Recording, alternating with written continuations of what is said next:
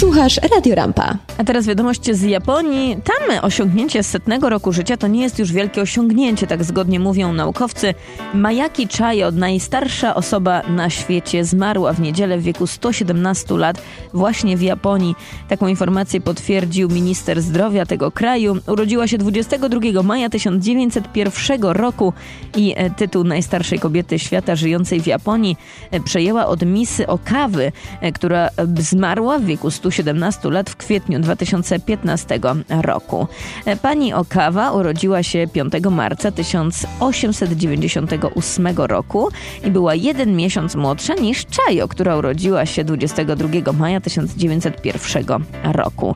Jak wiemy, pani obecnie najstarszą, będącą, naj, najstarszą obecnie, zmarła zaraz po tym, jak Księga Rekordów Guinnessa ustanowiła ją najstarszą osobą na świecie, najstarszą kobietą również na świecie. I w oświadczeniu wydanym przez organizację została nazwana osobą bardzo cierpliwą, miłą i wciąż gadatliwą, która wprowadzała wokół bardzo dużo radości. Natomiast jej sukces jako tak zwanej najstarszej kobiety musi zostać jeszcze potwierdzony przez Księgę Rekordów Guinnessa, tak to zwykle bywa. A teraz już najstarszy mężczyzna w Japonii to Masazo Nonaka, który 113 lat skończył 25 lipca. Japonia to jest specyficzny kraj, ponieważ właśnie w tym kraju jest bardzo niska śmiertelność. Również mówi się o Japończykach, że są tak zwanym super aged nation. W związku z tym większość populacji to osoby powyżej 65 roku życia. Jak pokazują dane na luty 2018 roku, było 69 tysięcy osób powyżej setnego roku życia, zgodnie z raportem ministra spraw wewnętrznych Japonii. I większość z tych osób to są kobiety, bo tylko 9 tysięcy z tych osób to mężczyźni. I rzeczywiście bycie stulatkiem w Japonii to w takim razie nic wielkiego. Najwięcej Japończyków, którzy skończyli 100 lat, mieszka w Okinawie.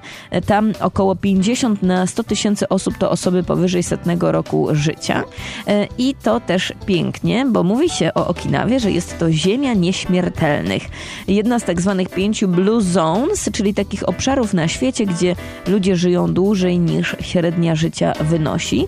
No ale okazuje się, że do 2020 roku naukowcy przewidują, będzie 13 takich krajów na świecie, które y, super są starzejące się. Mm, takie było badanie Moody's Investor Service z roku 2014.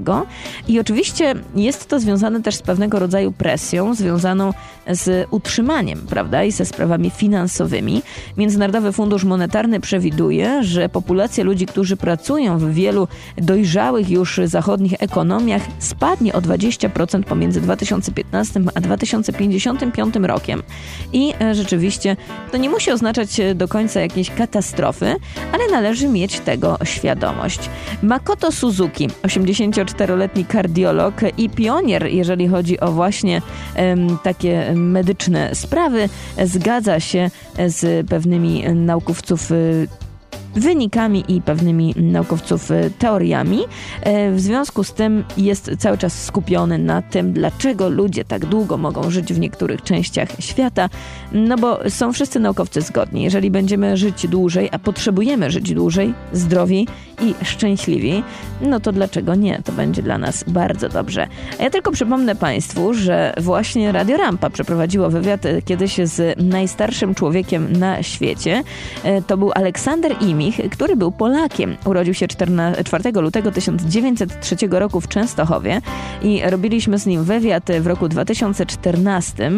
To było wówczas pan Imich miał 111 lat, mieszkał w Nowym Jorku e, i do dwóch miesięcy przed spełnieniem tego wieku 111 lat mieszkał sam. Zrobiliśmy z nim wywiad e, zaraz po tym, jak odwiedziła go Księga Rekordów Guinnessa.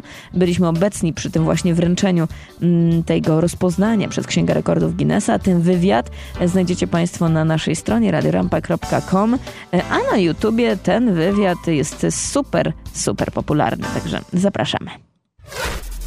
Radio Rampa, nowoczesne radio Polonii w Stanach Zjednoczonych. Słuchaj na www.radiorampa.com.